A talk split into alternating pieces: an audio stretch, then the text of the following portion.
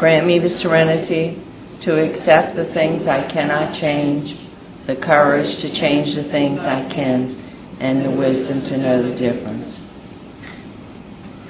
Um, I just wanted to say a few things about Rick. I met him um, several years ago at a at a workshop in New Orleans, and he did the concepts. And if if you have not heard Rick tell the concepts, it's like somebody telling you about step one. He makes it sound so easy. And so um, I met him again at a regional service seminar, and then um, I was so delighted that everybody at Area Assembly was willing for him to come again so that we could hear him. So um, I would like to introduce Rick B. He is the Executive Director of the World Service Office.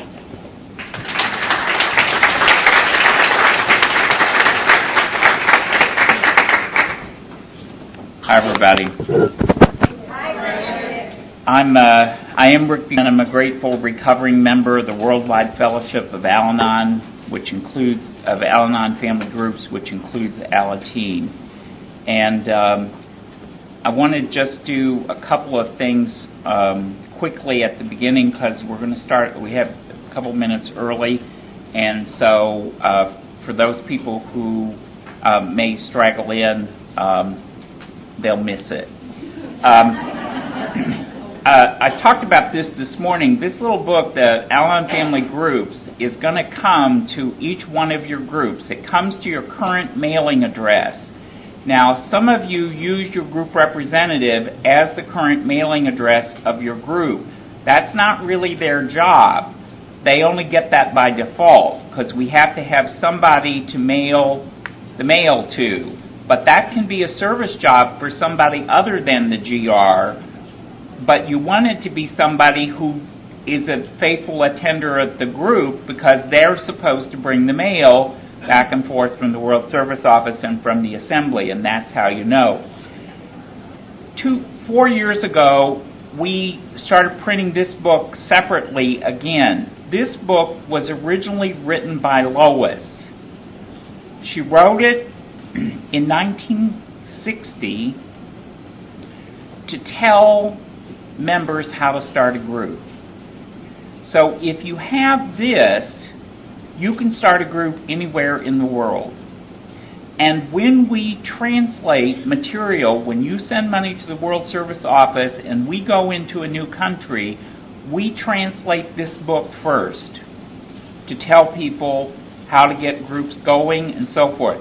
There's all kinds of information in this uh, book, including some recovery information. And in my group, we buy these for the members, and then the members, if they want their own copy, pay a dollar. It's exorbitant. They pay a dollar, and then they bring their copy back and forth. But when we have the meeting, when the meeting starts, the opening is in the in this book, and instead of having one authority read from that big binder thing that you can't find half the time, and all the pieces of paper that fall out of it and all, we all have the same thing. And so we all read from the book. And my group, and you don't have to do this, but my group actually takes turns and we each read a paragraph.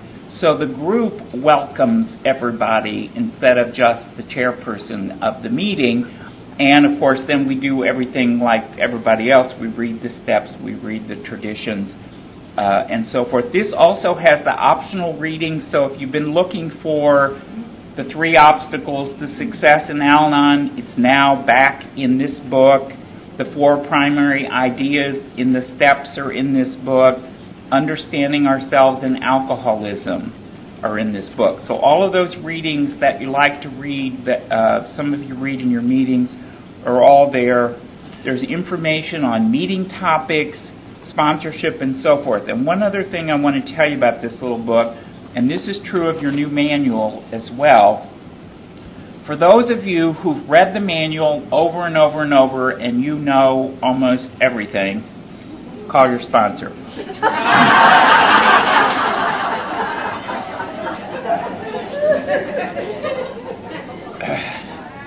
Because you're probably telling everybody at the meeting the same thing. I know almost everything. Yeah, thanks. See you next week. Anyway, if you want to know what's new in the book, see these dark, see that dark line down the side? See that big black line? Anywhere you see a black line in this book or this book, it's either new or it's moved. Okay? So that's how you can tell when something's changed. So if you don't want to read the whole thing, just read the black parts. Okay? It'll make you interested enough. I think probably you'll go back and read the rest. Okay. And then one other thing, um, we did add this time in the manual. Several of you could never figure out where one thing started, and the manual, which is confusing to some people, is really four books. It is not one book. And that's why in different parts of the manual it says different things. So it tells you what the duty of the GR is in groups at work as it relates to your group. Tells you what you do in the group, which is not a lot. I'll talk about that in a minute.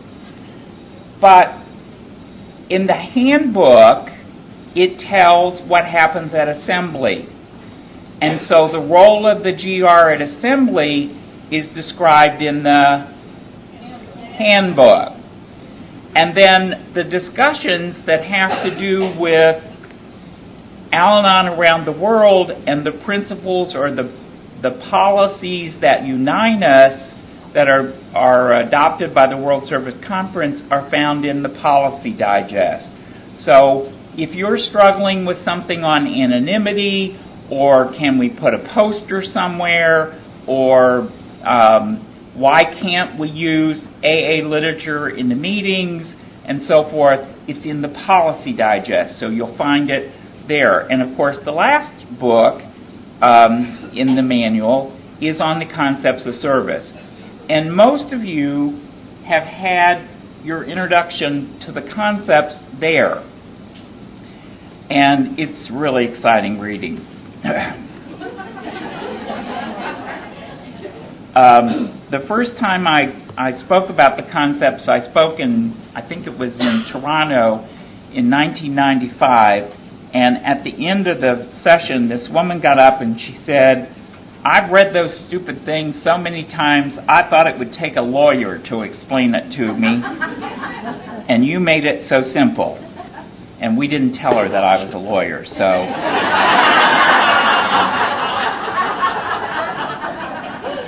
Not important. We don't disclose our outside things. Okay. Now we're going to talk about uh, the concepts. And I think uh, Sue offered several of you copies of the pamphlet. They have some more back in the back. Um, she's got a few more up here. Um, some of you have this version. You can see I use mine. Um, it's been around the world with me, but this is the old version. It's all basically it's all basically the same uh, information. And most of the information that I'm going to share you, uh, with you did not is not according to Rick. It really is um, my understanding and insight, having read um, all of the material that's been written on the concepts. Um, now, we only have a certain amount of time today, so I'm going to try. I'm going to try to do this a little bit different. For those of you who were in New Orleans about, I think, 2003, we had a whole day, and so I spoke on the concept, and then I opened the floor, and people could come up and talk, and then we did the next one, and so forth. Well, we obviously we can't do that today um, because we don't have time for everybody to do it. But what I'm going to try to do uh, today is I'm going to try to do um, what I call clumps. Otherwise, if any of you want to come and get one, just come on up while I'm talking. You, you won't interrupt me. I'm used to people not paying attention. I taught school.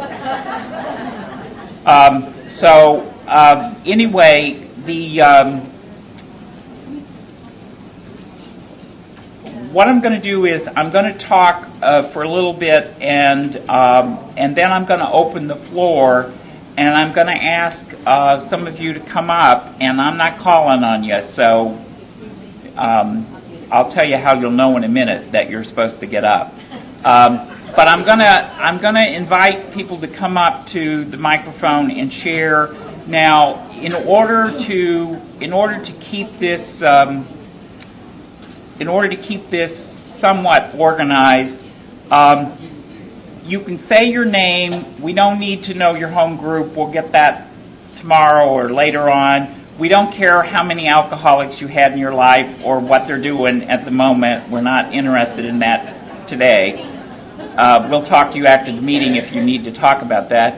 And uh, we don't need like long history, so you need to try to keep your sharing to two to three minutes so that everybody gets a chance to talk. That's basically what I'm saying. Okay? Um, and if you get too long winded, um, I'm going to exercise group conscience and stop you. Um, so if I stand back up, that means wind it up. Okay.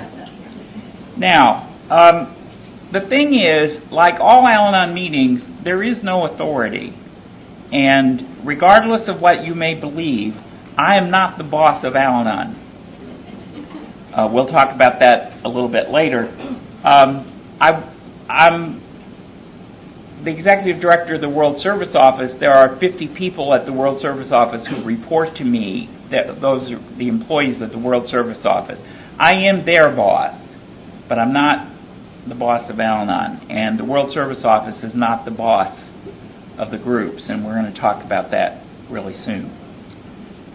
Um, for those of you who are uh, fearful, he's never going to get through these uh, 12 concepts in two hours and a half. Um, don't worry, when we get to a certain point, we'll stop the audience participation and I'll just uh, go to the end. But for those of you who want more, um, if you go to the member website, there is a blog which has been reopened on the concepts. And not only can you read a longer introduction than what I'm going to give right now, and um, some introductory material, but you can read a longer version of what I'm going to tell you now um, there, as well as you can see what members have shared. Now, don't get excited if you see that they shared like two years ago, because what they shared is still valid. But if you go to the very end of the blog, you'll see people have been sharing again recently. And one other thing in that regard, all three of the blogs now, we have a blog on the steps, one on the traditions, and one on the concepts. Um, I wrote the sharings, the introductory sharings on the concepts, and then I said, that's it. Everybody else needs to be heard. So on the traditions, different members of the World Service Office trustees, and staff wrote those sharings. And on the steps, we have a podcast. So for those of you who don't like to read, you can go onto either the member website or the public outreach website and listen to a podcast on the step. And it's about 10, 12, 15 minutes long, three or four people share. So it's like a mini meeting. And for those of you who, um, if you have somebody in your group who doesn't read well or is having trouble with reading and so forth, they can go on the website and listen, or you can pull it down uh, for them, and then they can listen um, to the podcast on the steps. And beginning in January, and I haven't really announced this yet, so Cliff, pretend you've heard it. Um, we're going to start a, a podcast on the traditions, and um, and if any of you are interested in participating in any of those podcasts, if you'd like to like participate on a conference call and share maybe two to three minutes on a particular tradition, what you need to do is go on the member website. And on the member website, and if you don't know how to find it, I'm going to show you several places where you can find it in just a minute on the member website, there's a thing that says surveys.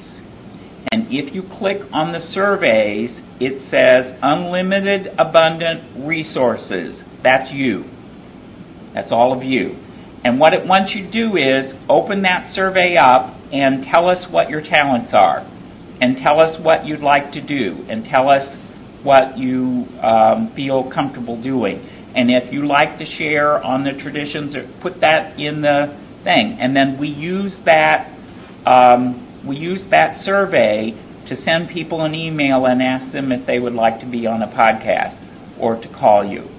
And all of what I've told you up to this point, you certainly want to share in your groups and let people know in your groups that these things are there. They're all free, they're all tools for the fellowship, and they're all to help us hopefully get saner. I'm not there yet. Now, you, you said you'd tell us where to find the member website. Okay, if you look in your manual, and those of you who have blue ones have the same information, look, open it up anywhere and look at the bottom of the page. On every page, it says members website and the address is there. Okay? You can't lose it. All right. But let's say you did. You put it in the bottom of the box and now you can't find it. If you open up the pamphlet that you just bought, and it's in the back there where the legal page is, where it says uh, for information a catalog of literature. Do you see where that is in the back? See where I am? It's either in the very front or very back. I don't know where they've got it in that one. Some of them are in the back. Okay, see where it says the World Service Office, see Al Family Group Headquarters, Inc. See that? Everybody where I am? Go below that. See where it says email? And then below that it says website. That's the member's website. It is in every piece of recovery literature. Okay? It's in every piece of recovery literature. You say, well, why isn't it in the public outreach material? Well, public outreach material is for who? The public. They're not yet members, so they don't need to go to the members' website. So that's the secret information. Okay. Now,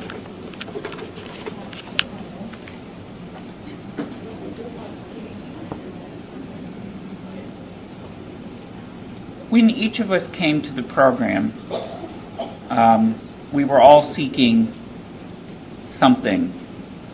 And if and you'll hear me t- when I tell my story tonight, um, talk a little bit more about why I didn't want to come and, and why I didn't think Al-Anon could help me. But when we first come into the meeting, uh, most groups always read the steps. So we know what the steps are about. We know the steps are important to our personal recovery. We understand that the steps um, are the key to working the program. But the steps are only one third of the program. And I uh, was having lunch with a couple of folks uh, here in the room uh, a few minutes ago, and somebody said, you know, it's like going to the grocery and buying three bags of groceries. I thought this was a wonderful analogy, and only cooking out of the one bag. So if all of our program is based on the steps, we still got two bags of groceries we're not using. And the steps are the beginning because they help us find our personal recovery. They help us to let go of the alcoholic most of the time. they help the alcoholic to stay alive almost all the time. And um, they give us the way um, to heal ourselves. And then we hear about the traditions. Now, I don't know about the rest of you, but in my group, when people said we're having a meeting on the traditions, that was the week people always thought they could miss. Ugh. You know, and it was always so dull. It was you know, they'd read this thing and and it didn't really have any it didn't make any sense to me. But part of it was where I was because it was all about me, and and I just didn't see what that had to do with it. But really, the traditions are about how we work with one another within our group and within our families. And so they really are the guides for how we can um, actually um, find the unity that tradition one wants. And you know, you you hear that tradition about we don't discuss outside things, we don't become involved in outside issues. I found that very helpful in my family, especially in November. You know, when it's when it's election time and people are, you know, it's like I don't become involved in outside issues. You know, so you can say whatever you want and I don't have to answer it because I don't need to get in it. And it's helped me learn that when certain things start going on at work or whatever and somebody says something crazy, to go, hmm. but I don't have to get involved in it. And so the traditions tell me how to work with other people and they tell me how to find unity in my relationships. Now, the concepts and the pamphlet said uh, it's Al Anon's best kept secret. And, and that's really true for most of us. Because when you say you're going to have a meeting on the concepts, people try to see whether or not surely there was a roach or something that ran across the floor and they need to go chase it. Or, um, or didn't you hear a car alarm go off or something? It's like anything to get out of there. But really, the concepts tell us how to work outside um, of our families and, and actually how to play in the world, how to be comfortable uh, with the rest of the world. Um, and uh, within Al Anon, um, the way that we really get the key of um, being able to communicate in the world is through service. Now, a lot of times we don't really tell people that. We don't say that service is what allows us to really be um, successful in all our affairs. You know, you, you say to people in the group, we need a GR, and everybody um, is sure that the toilet flushed or they need to go to the toilet. Of course, that's when we usually elect them. Um, so, um, but we don't really say to people that service is what gives us recovery. And we don't really, uh, we don't always um, talk about that in the groups. We don't say what having been the GR, what being an area officer has done in terms of personal recovery. We don't we don't tell people that. But invariably, we tell about every character defect of everyone that we interacted with. Of course, we always leave ours out. Um, we tell about every fight, every battle, every boring report, but we don't tell what we got out of it. So when we go back to our groups and we're telling them what happened at assembly, it's important that we talk about what we got out of assembly in terms of our own personal recovery. Because that's really what service is about. And so the concepts are that guide that help us learn to be comfortable not only in our own skin, that's the steps, with others, which is the traditions, but in the world as a whole. Okay? And so as we go through this um, today, we're going to talk about why this stuff, we're going to talk about why it's important in Al Anon, but we're going to talk about, what I want our focus to be on, is why is this important to me? What does this mean to me? how can I use this in my own personal life? How can this help me be more successful? And um, if you think I know it all, I don't. And I learn something at every one of these workshops. Either it just comes in my head while I'm listening to one of you, or one of you just says something that I never thought of before, and um, and that that helps me. And it's just like when I sponsor people.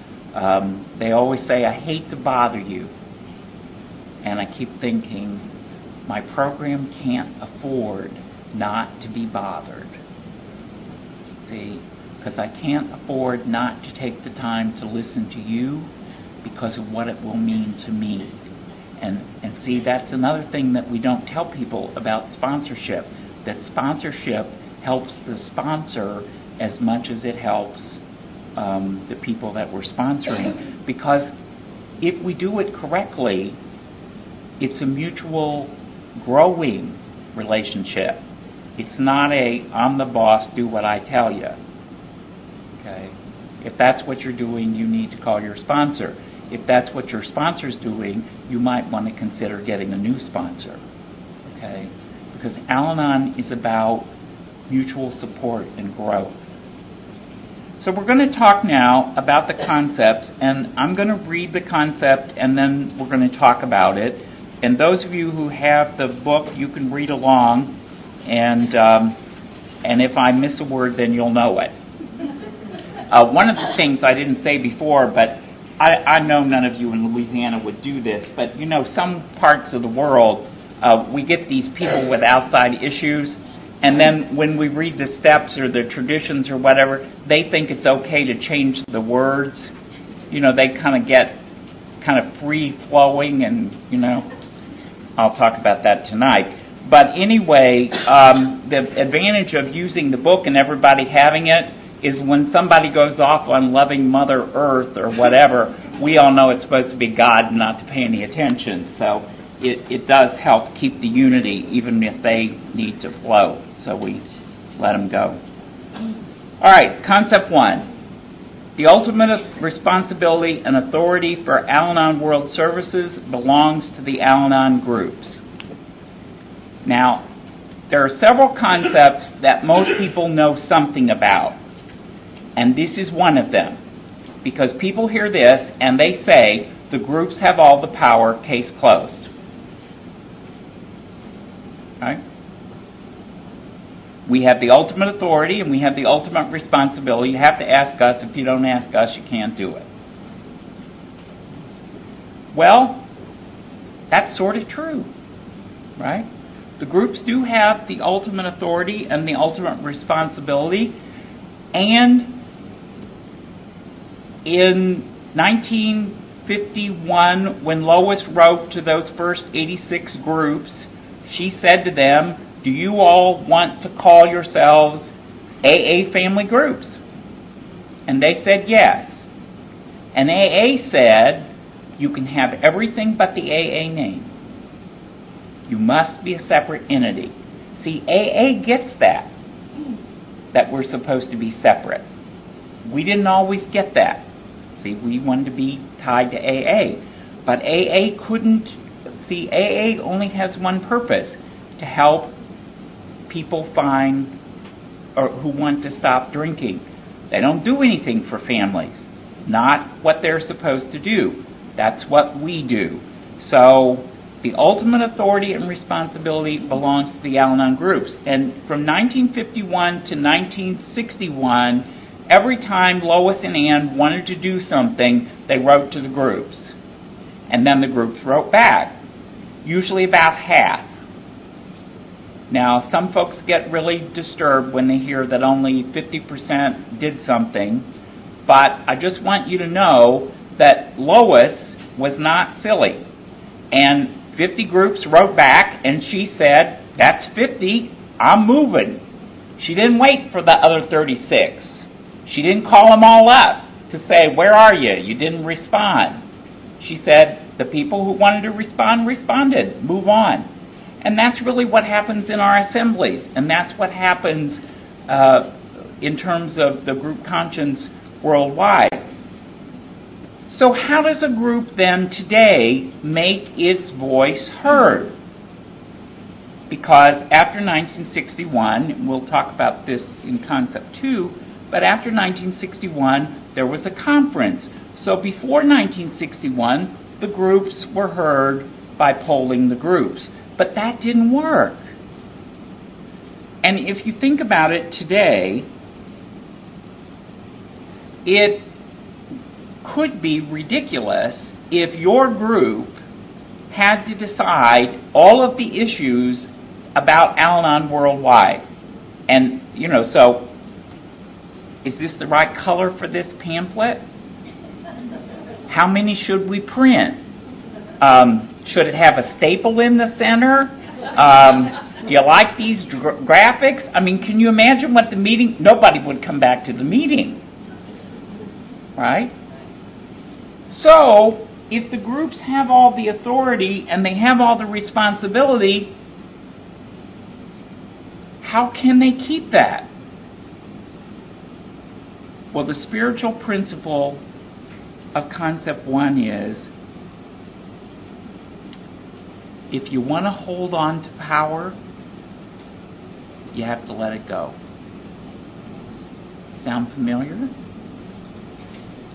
See, we learned in step one if you want to if you want to gain control over your own life, you have to let go of the alcoholic. You have to admit that you are powerless over all these things that you thought you were controlling. And so, what the group says, or what we say is, if we want to retain power as a group, if we want to be the ultimate authority, we have to be willing to let it go. It also talks in the concepts about the need for balance, that there has to be a balance in control.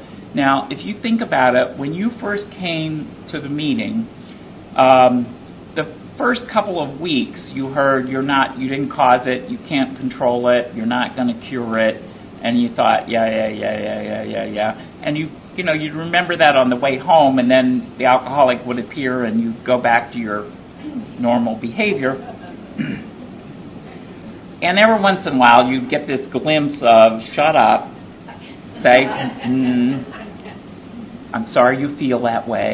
You know, I mean, you'd get, you know, you'd get it. But for the most part, you didn't get it. But it was when you got a sponsor and when you called the sponsor to tell the sponsor what he's doing today or what she's doing, you won't believe what she did now, that the sponsor said, And what are you doing? See, they've all got the same manual, and we don't publish it. But it was the idea that you had to let go. It didn't matter what they were doing, it's what you were doing that was the problem. That's what was causing the craziness for you. It is the same thing in concept one. The group has to let go of minutia you can't get involved in little piddly details. I mean, are you all going to go help the GR pack for assembly? You'll never get anyone to take that job. So, how does the group then make its voice heard? It elects a group representative. Okay? And that person's job is to take the voice of the group to the assembly. Okay? And what we learn here, again, is the idea that each time we let go of control, we still can retain the power. So, how does the group then get its voice heard? Well, you have a business meeting, you discuss the issues that are going to be discussed at the assembly, some more, some less. You know, most of you don't care about the budget. You know, can you imagine your group having this long discussion about the assembly budget? Just vote. We don't care. Whatever you think is right. Just can we get to the program? We want to have the meeting.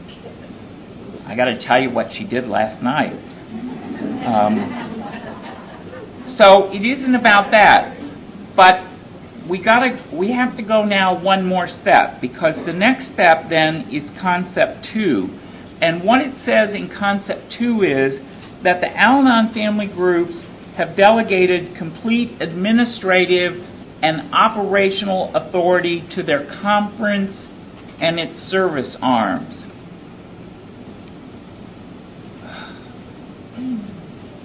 Okay, the group has ultimate responsibility and authority. They have now given complete administrative and operational authority. So, see how much they gave away?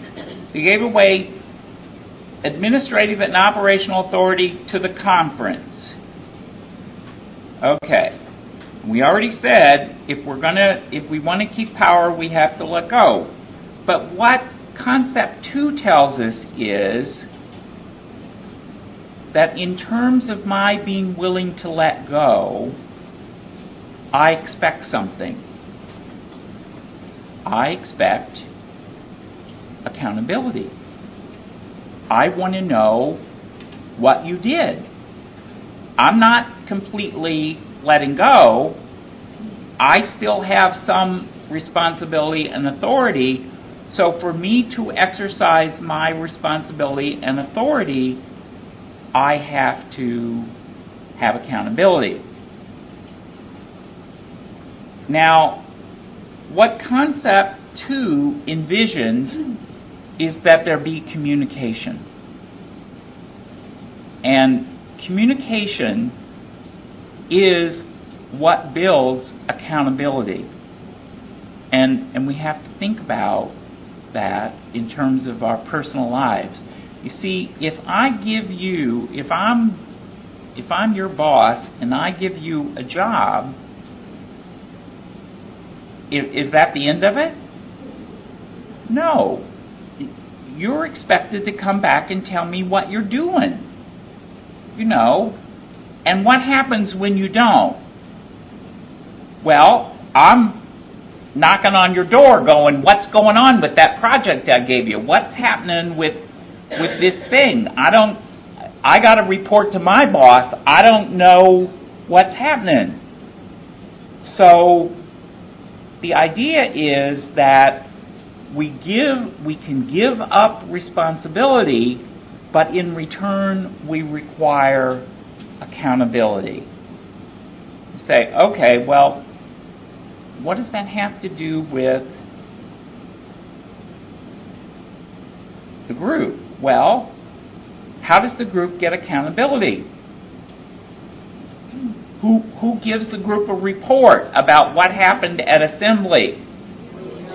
The GR. If the group has no GR, what do they have? Nothing. They, they've thrown all their responsibility and authority out the window.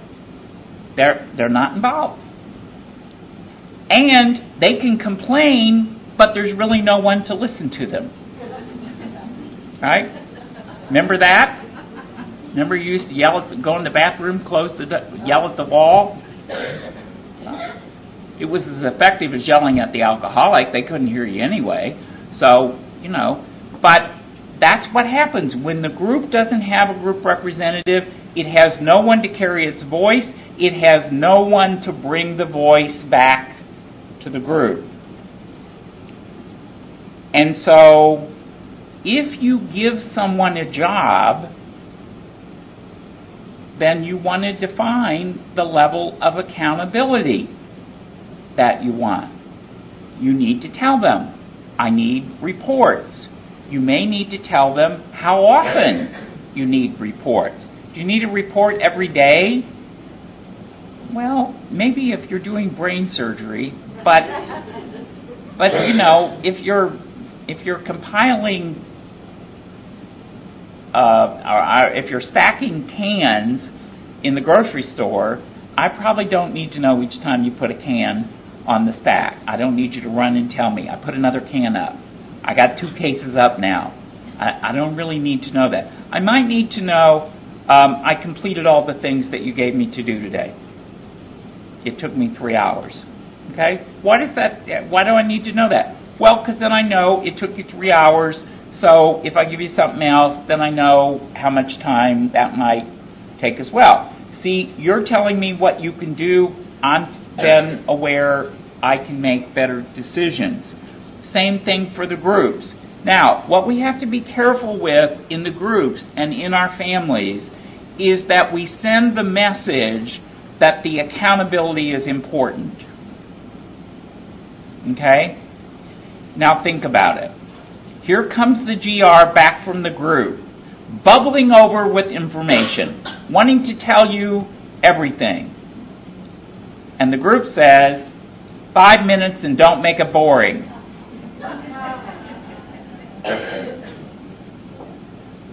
Okay? So what are we telling the GR? It's not important. That job's not important. Now we already told you we need you to go to assembly. You're our voice. You're our way to participate in around the world. This is really important. And then you come back and we say, hurry up. Well, now think about our families. If we give our children or if we give our spouses a job and they come back and they want to tell us about the job and we're watching television or or reading the newspaper or cooking whatever and we're like uh-huh uh, that's nice. And it's clear we're not listening. Then what we're saying is accountability doesn't matter. Doesn't matter. And what we're really saying is what you're doing isn't really important. Now how many of you want to do a job that's not important I mean, who would sign up for that? I don't know about the rest of you, but I got enough to do. I don't I don't need to be doing things that aren't important. There are a couple chairs up here if some of you want seats. Um, so concept two is important that we establish accountability and that by the way we act and interact with people that we give them the idea that, that what they're telling us is important. If now isn't a good time, ask for another time. It's okay to say, John, I can't listen to you right now. Um, can we talk about this in 15 minutes? I'm, I'm just at a crucial part of getting dinner done, and uh, when I finish with this, I'll have time for you. Or could we talk about this at 9 o'clock? So ask for another time. But the important thing is if you ask for another time, be there. You know, in other words, you don't say, could we talk about this at 9 o'clock, and then you're on the phone. Or could we talk about this at 9 o'clock, and you say, you know, I'm really too tired to listen to you tonight. I'll, I'll, we'll talk later. Okay? So if you ask for another time, pick a time that you can be available excuse me, and be available. We have a rule in my house. If you want to talk to Rick, turn the television off. There's nothing on TV that I care enough about, even if it's something, if it's the middle of the mystery and I'm just about to find out who solved it, I might say then, could I talk in five minutes? But otherwise, turn the TV off because it irritates me. I'm trying to watch the TV and I'm trying to listen to you, and I'm not getting either done. And I'm like, mm. so turn it off. So that's the rule. If the TV goes off, I know it's important. But see, I set a rule that if you turn the TV off, I know it's important. I'm I'm available.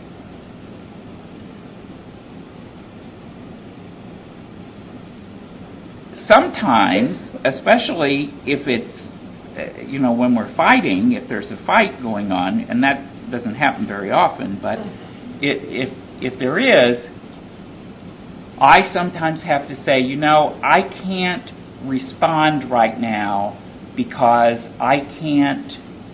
I'm still feeling what you're telling me, and I need time to really feel what you've said before I can talk about it. Which is fine. I mean, we have a right to feel our feelings and so forth. It also allows me time to stop being defensive. It sometimes allows me time to call my sponsor so I don't say something stupid that I'm going to have to make amends for the next day. So it gives me time. But the point is, in terms of accountability, and that's what we're talking about here, it's crucial if we're going to um, do our jobs. Now, we said the groups have the ultimate authority. They've given operational and um, administrative authority to the conference. The conference is made up of delegates, World Service Office trustees, and about nine staff members and three members of the executive committee. So it's about 100 people. Now, I think last year it was 95 or 96. It's the those 96 people represent over technically they represent 16,000 groups in the US and Canada, but they are the spiritual voice of Al-Anon around the world. So they represent essentially 25,000, 26,000 groups around the world because most all structures follow the direction or the guidance of the World Service Conference. There's no governance. We'll talk about that in the warranties. There's no governance. It's the spiritual guidance that comes from the conference.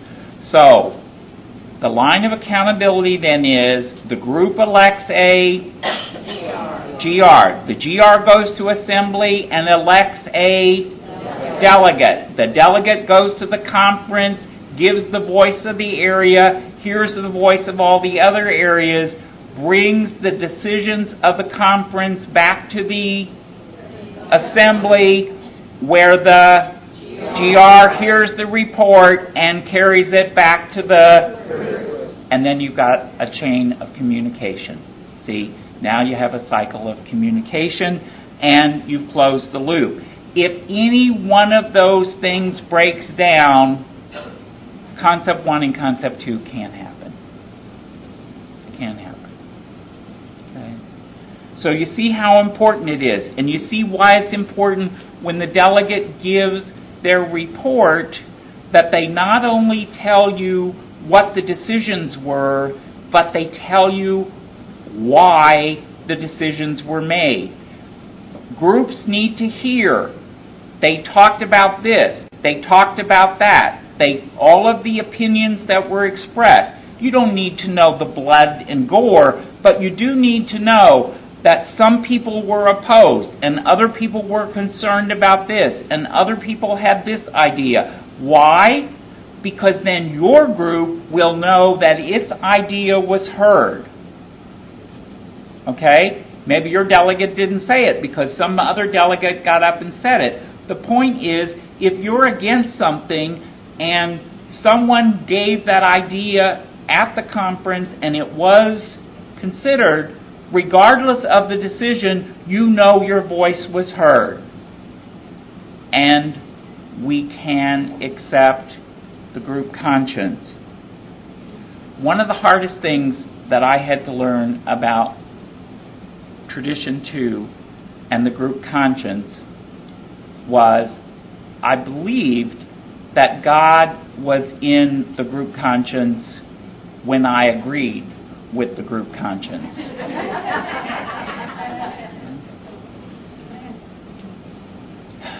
and I also had to learn that God is in the group conscience of the group conscience that I don't agree with.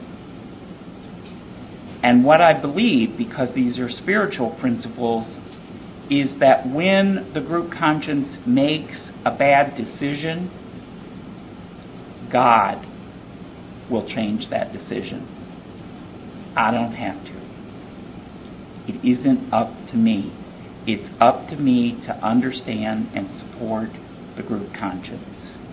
And we'll talk about what happens if you don't agree and how you can do that uh, when we get to concept 5. In uh, concept 3, um, we hear that the right of decision makes effective leadership possible. And um, this is one where um, people don't, you know, this isn't one of the glamorous uh, concepts, so people don't really think about it. I know it's, uh, I don't know, um, I think the, is there a way to maybe turn the heat up a little bit? We're making ice up here in the front of the room. people are shivering and, and they're warming me up. I'm shaking here. I don't, um, anyway, the right of decision makes effective leadership possible. Now, what this is, the spiritual principle in concept three is about mutual trust. And in Al Anon, this is a huge issue. Okay? Because when we got here, we didn't trust anybody. Didn't trust anybody. I mean, we saw as I was the child of an alcoholic. I saw my father drinking. I saw him pass out, and the next morning it was he wasn't drunk. What? And you know, you say to the alcoholic, uh, "We're having gumbo at six o'clock. I'll be there," and they don't come back till two a.m. And you say, "Well, you said you'd be home at six o'clock." No, I didn't. so the idea of trust is broken when we come to Al-Anon, and so we're all afraid of trusting one another. We're afraid in the group, you know, you say we're anonymous, but maybe you're going to carry my story and tell somebody, and that's going to create a problem. And so, um, trust is a big thing. And many of us won't take a job in Al Anon because we're afraid of being criticized. You know, because what? That's what happened. When the last GR had the job, when she walked out of the room, we all talked about her. Can you believe that? So boring. How could you be so boring? Well, what does that say? When we act like that, what do we teach new people in service? That's what's going to happen to you. So we have to think about the idea of are these people our trusted servants or not? And are we willing to give them the level of trust that we would want if we had the job? See, that's the spiritual principle. I already said that I have to accept group conscience decisions that I don't agree with, and I have to believe that the people who made those decisions love Al Anon as much as I do. Okay? There isn't anyone who is trying to destroy Al Anon, regardless of their motives. Because what would the purpose of that be? How could that be helpful? And the same thing is true in our families. No one is knowingly trying to destroy our family. We have sick people in our family and they're doing crazy and sick things. But the hardest thing for me to accept was when my sponsor said, when he goes to the bar, he isn't even thinking about you. You're not even in consideration. Well, it's hard to be, I mean, it's easy to be upset that you're not in consideration, but it's hard to believe that he's drinking to get even with me when I'm not even in consideration. Okay? And so, this whole idea of mutual trust is that there are enough people to do the work in Al Anon, there is enough work to be done in Al Anon. We have to spread the responsibility and we have to trust the people that we give the jobs to to do the best that they can do. And that's what this concept is about. So when we send the GR to assembly, we send them with the knowledge that our group, in its limited understanding, had. Right? That's what we know. We all know what we know. We don't know much more than that because, you know, we're not all sitting there reading the conference summary every night before we go to bed. And so we, you know, we we know what we think we know. We know what we think the concepts or the traditions or the steps say. So we give our opinion, and and then we trust the GR to take our opinion to the to the assembly so that our voice can be heard. But when it comes time to vote, we trust the GR to vote what is best for Al Anon around the world, not what is best for our group. It isn't about our group. It's about Al Anon and the Al Anon growth around the world. And the same thing is true with our families. If we give someone a job, we have to give them enough trust to be able to do the job. And we need to give them um, the level, uh, we have to explain to them what is the level of their authority. So if I say to you, go to the store and buy milk, and you come home with chocolate milk, what do I say? Thank you. What am I going to do with chocolate milk? Well, what did you ask for? Milk. What did you get? Milk. You didn't say it couldn't be chocolate. You didn't say, you know, you didn't say it had to be half percent uh, with a purple lid on the top and and a half gallon size, and they bought three gallons of chocolate milk. You didn't say. You just said buy milk.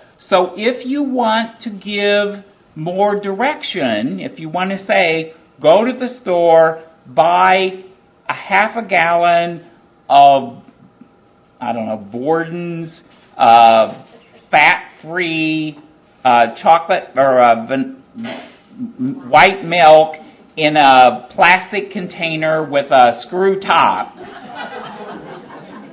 Okay? If that's the, if that's the level that you're into, that's fine. What I want you to understand is that involves when I go to the store to buy that milk, how much decision am I making in buying that milk? None. You have given me no authority. So when you say, well, I'm sending my children to the store because I want them to learn authority. Well, ain't, that ain't it. And the same thing is true when we're talking about, you know, whatever the task is. If we give someone a task and then we decide that we're going to then take the task back and think about, again, in terms of your work life, if your boss gives you a job and then sits down at the computer and starts typing, how do you feel? You know, and and that's really what the issue is. So, concept three tells us that we trust you enough that you will make the right decision and that that decision will be what's best for Al Anon as a whole and and we'll accept it. And we'll say thank you. And so that's really what that's really what concept 3 is telling us is that um, mutual trust is essential uh, for people to be successful in all their endeavors. Are you beginning to see how the concepts build on one another? And I, missed this at the beginning. but all 36 spiritual principles, the steps, the traditions, and the concepts, build upon one another. You see, we're not ready to go to what's good for the health of our group until we've come along in our personal recovery enough that we can trust. See, that's when we carry the message to others. Having had a personal spiritual awakening, now we've got something to carry to someone else. And then that's when the unity of the group becomes more important because it's not about what I want to happen during the meeting, none of my business. It's about what's best for the group as a whole. And my level of, of vote in that is one. I'm not the authority. In fact, in my group, they don't even know that I'm the, well, some people do, but most people don't even know that I'm the executive director. They just think, oh, that's Rick. He comes, he's been here a long time. but I don't get a special seat. You know? If I'm late, I sit in the back. But that's what that's what concept um, three is about. It's about mutual trust and um, and the need to do that. So when the when the delegate comes back, that's why it's important in terms of accountability to build that mutual trust. That the whole discussion is brought back. So what does that mean then for the GR?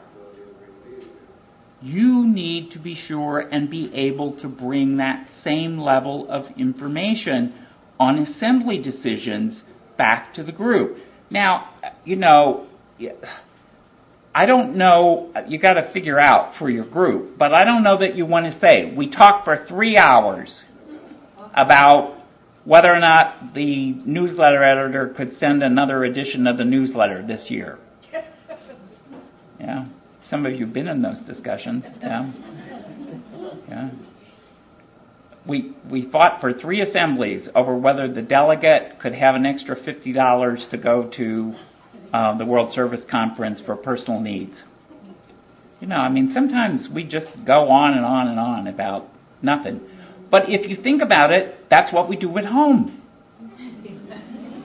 You know, we don't we try to believe that we act differently in the group than we do at home.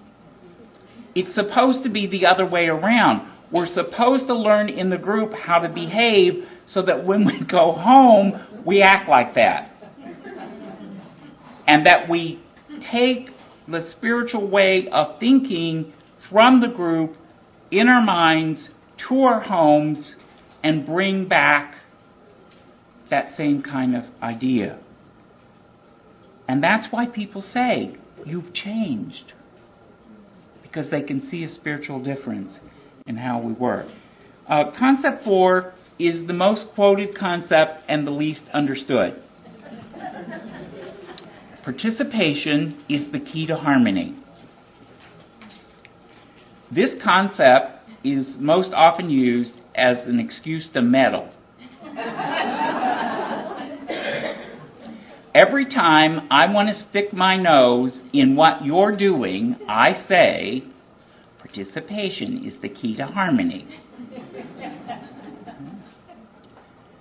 and it seldom is. Think about it. If I ask you to do the dishes, and now I've got my hands in with your hands in the dishwater, is that going to be the key to harmony? Uh uh-uh. uh in fact, it usually results in dishes flying and nobody's drinking.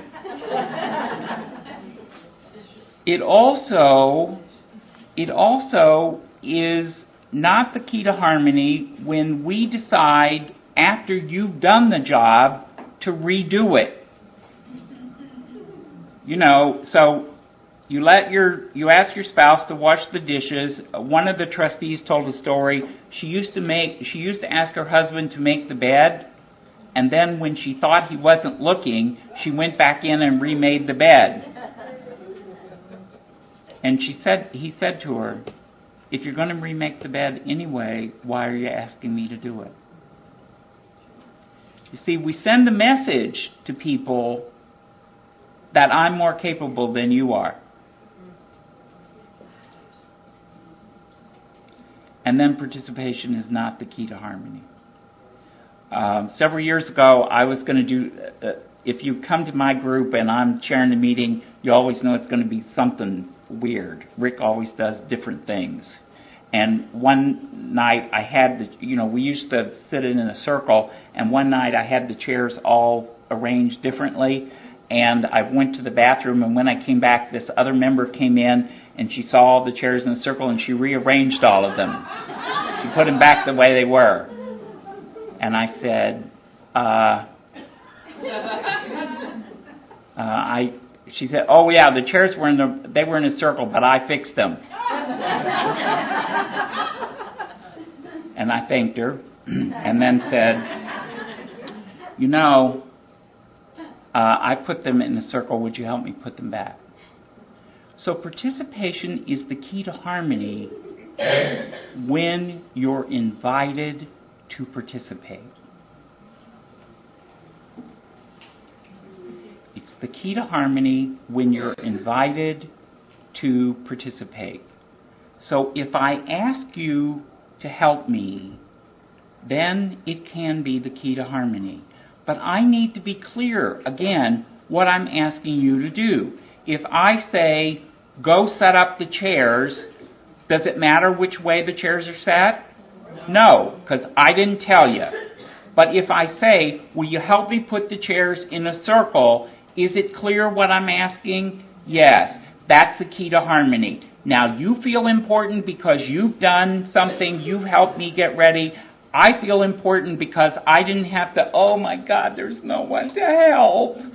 And we both had success. And that's what the important principle in concept four is that it's mutual respect. I respect you enough to invite you into the process. It doesn't matter how the job gets done, it only matters that it gets done. If you don't like to balance your checkbook, can you give that job away? Yes. Yeah. If your 12 year old's a math whiz, let them balance the checkbook. Right? You're still writing the checks, don't worry. It's not going to. But the important thing is that you give someone a job and you set it, you give them the job in such a way that they can be a success because that's what we're all looking for in Al Anon. We're looking for that level of success that we can um, know that we're worthy and worthwhile. That that's that's what's important. It's important to clarify what responsibilities are being given and what responsibilities are not. Because if we don't make that clear, what's going to happen? You're going to have chaos. Okay?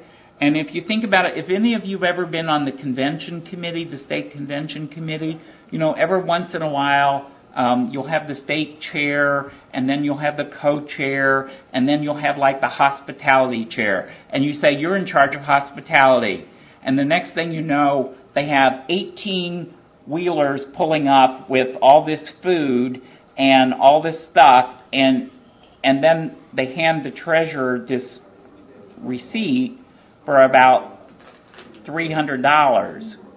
You say, well, wait a minute we didn't say you could spend $300. And what's the response? You didn't say how much I could spend. You told me I did hospitality. I did hospitality. So it's really important that when, when we're talking about this, that we clarify what the responsibility is and what isn't being requested.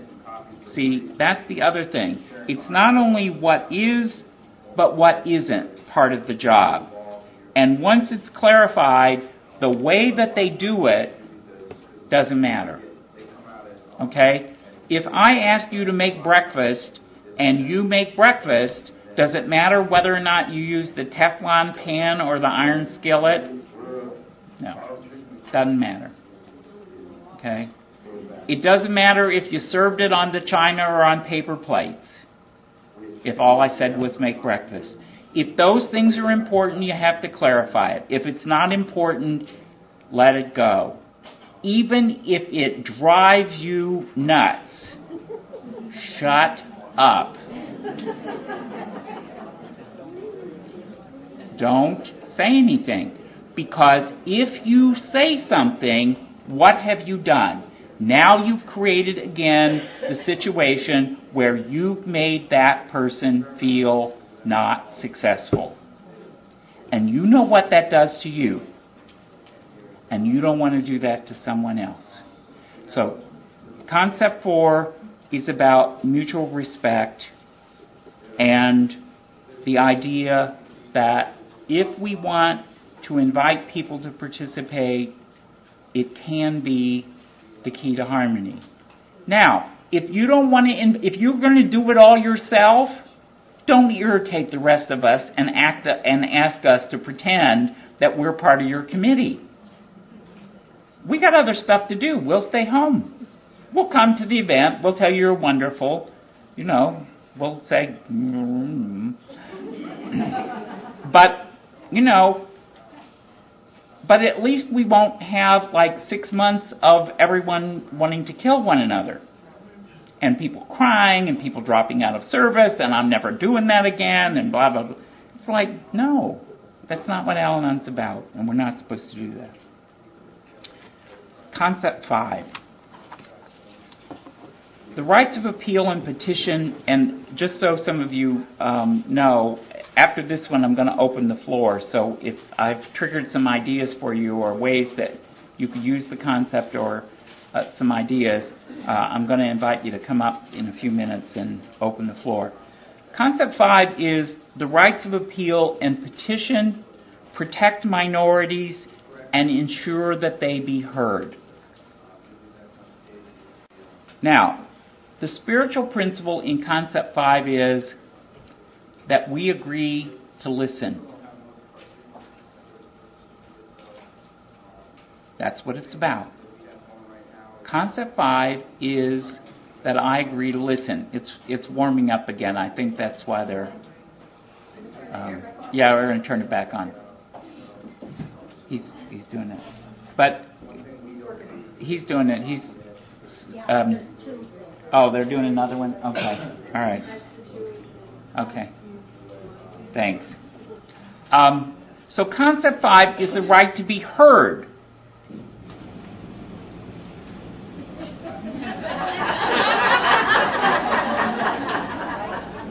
this, is, this is really important now.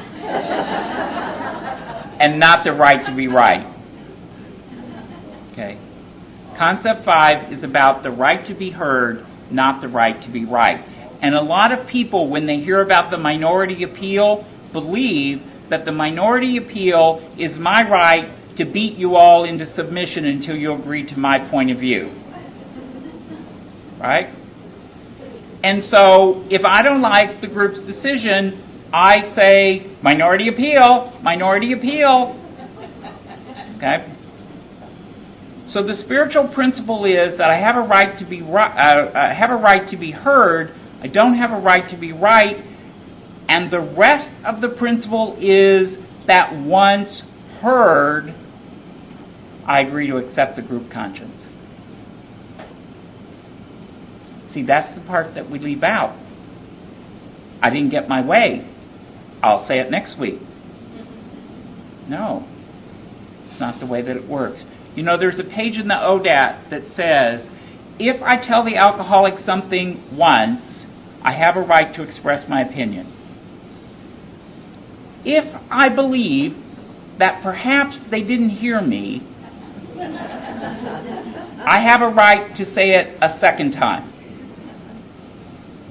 The third time is nagging. And the same thing is true with the minority appeal. You get one time to give your minority appeal, and then you agree to accept the group conscience. Now, we have another thing in Al Anon that can help some people. if you don't like the group's decision, start a new group. Go to another group. You know, we used to have a lot more groups getting formed in the 50s and 60s because people didn't like the way other people did it. You know, we used to say the only thing you need to start a group is a resentment and a coffee pot. It, it's much simpler now. Most of the churches don't let us use coffee pots, so you just need a resentment. See, we can have meetings 24 hours. You know? So it's like if if your group wants to close with the Lord's Prayer and you've talked about it and that drives you crazy, get over it. Start a new group. Your group will close with the declaration, or your group will close with the serenity prayer, or your group will close with a hum. Lois said it didn't matter how you closed, it only needed to close with the spiritual moment. There is no one right way to close a meeting, there's no one right way to open a meeting. The purpose is that we help and support families and friends of alcoholics. The other things are tradition. They're not, and that's tradition with the small t, not tradition with the big T with there are 12 of them. This is just, we've always done it that way. There are a lot of things that we've always done that way. It's okay. Doesn't matter. But if you don't want to always do it that way, start a new group. But don't irritate everybody else in your old group. There was a woman who used to come to our meeting. She fought about smoking. The church took care of it. She didn't want us to be a smoking meeting. We kept voting to be a smoking meeting because we said there weren't enough meetings that people could smoke in. And then the church said, our insurance won't allow you to smoke anymore. So that took care of it. She stopped coming to the meeting. See, sometimes the, the fight, the battle is more interesting than the ultimate result. And we have to take our own inventory as, that, as we think about that. Okay, I'm going to open the floor for about mm, five, six minutes, seven minutes, um, and invite any of you who would like to come up. And for those of you who um, who don't think you could do this, um, let me just say before I go on. Um, this is the safest place in the world to share. This is just like your home group. I know it seems like it's more people, but we love you the same way. You can't say the wrong thing. We're not going to criticize you. And we need to hear what you have to say. And if you're one of those people like, I don't do microphones, but your stomach's churning to like, well, maybe get up. That's God saying, you've got something to share. And and we're going to be thrilled. We don't care. You know. So I'm going to open the floor. You've heard the first five concepts. You've heard the idea of if we want to hold on, we have to let go. If we want to keep power, we have to let go. We have to be accountable. We have mutual trust, mutual respect, and the right to be heard, but not the right to be right. So if you have an example of one of those concepts, whether you knew it or not, that you used in your personal life that you could share, we'd like to hear it. Or um, if you have an example in your life that had you known this concept, you, you would have been happy to have used it. We'd like those too. And I'll open the floor up for a little time.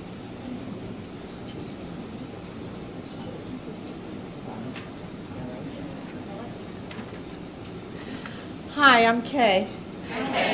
When I saw this participation as the key to harmony, it just made me think back 45 years ago. The first time I sent my husband to the store, I love parsley when I cook, and I sent, and we need parsley. He came back with a bag of parsley seeds. I wish I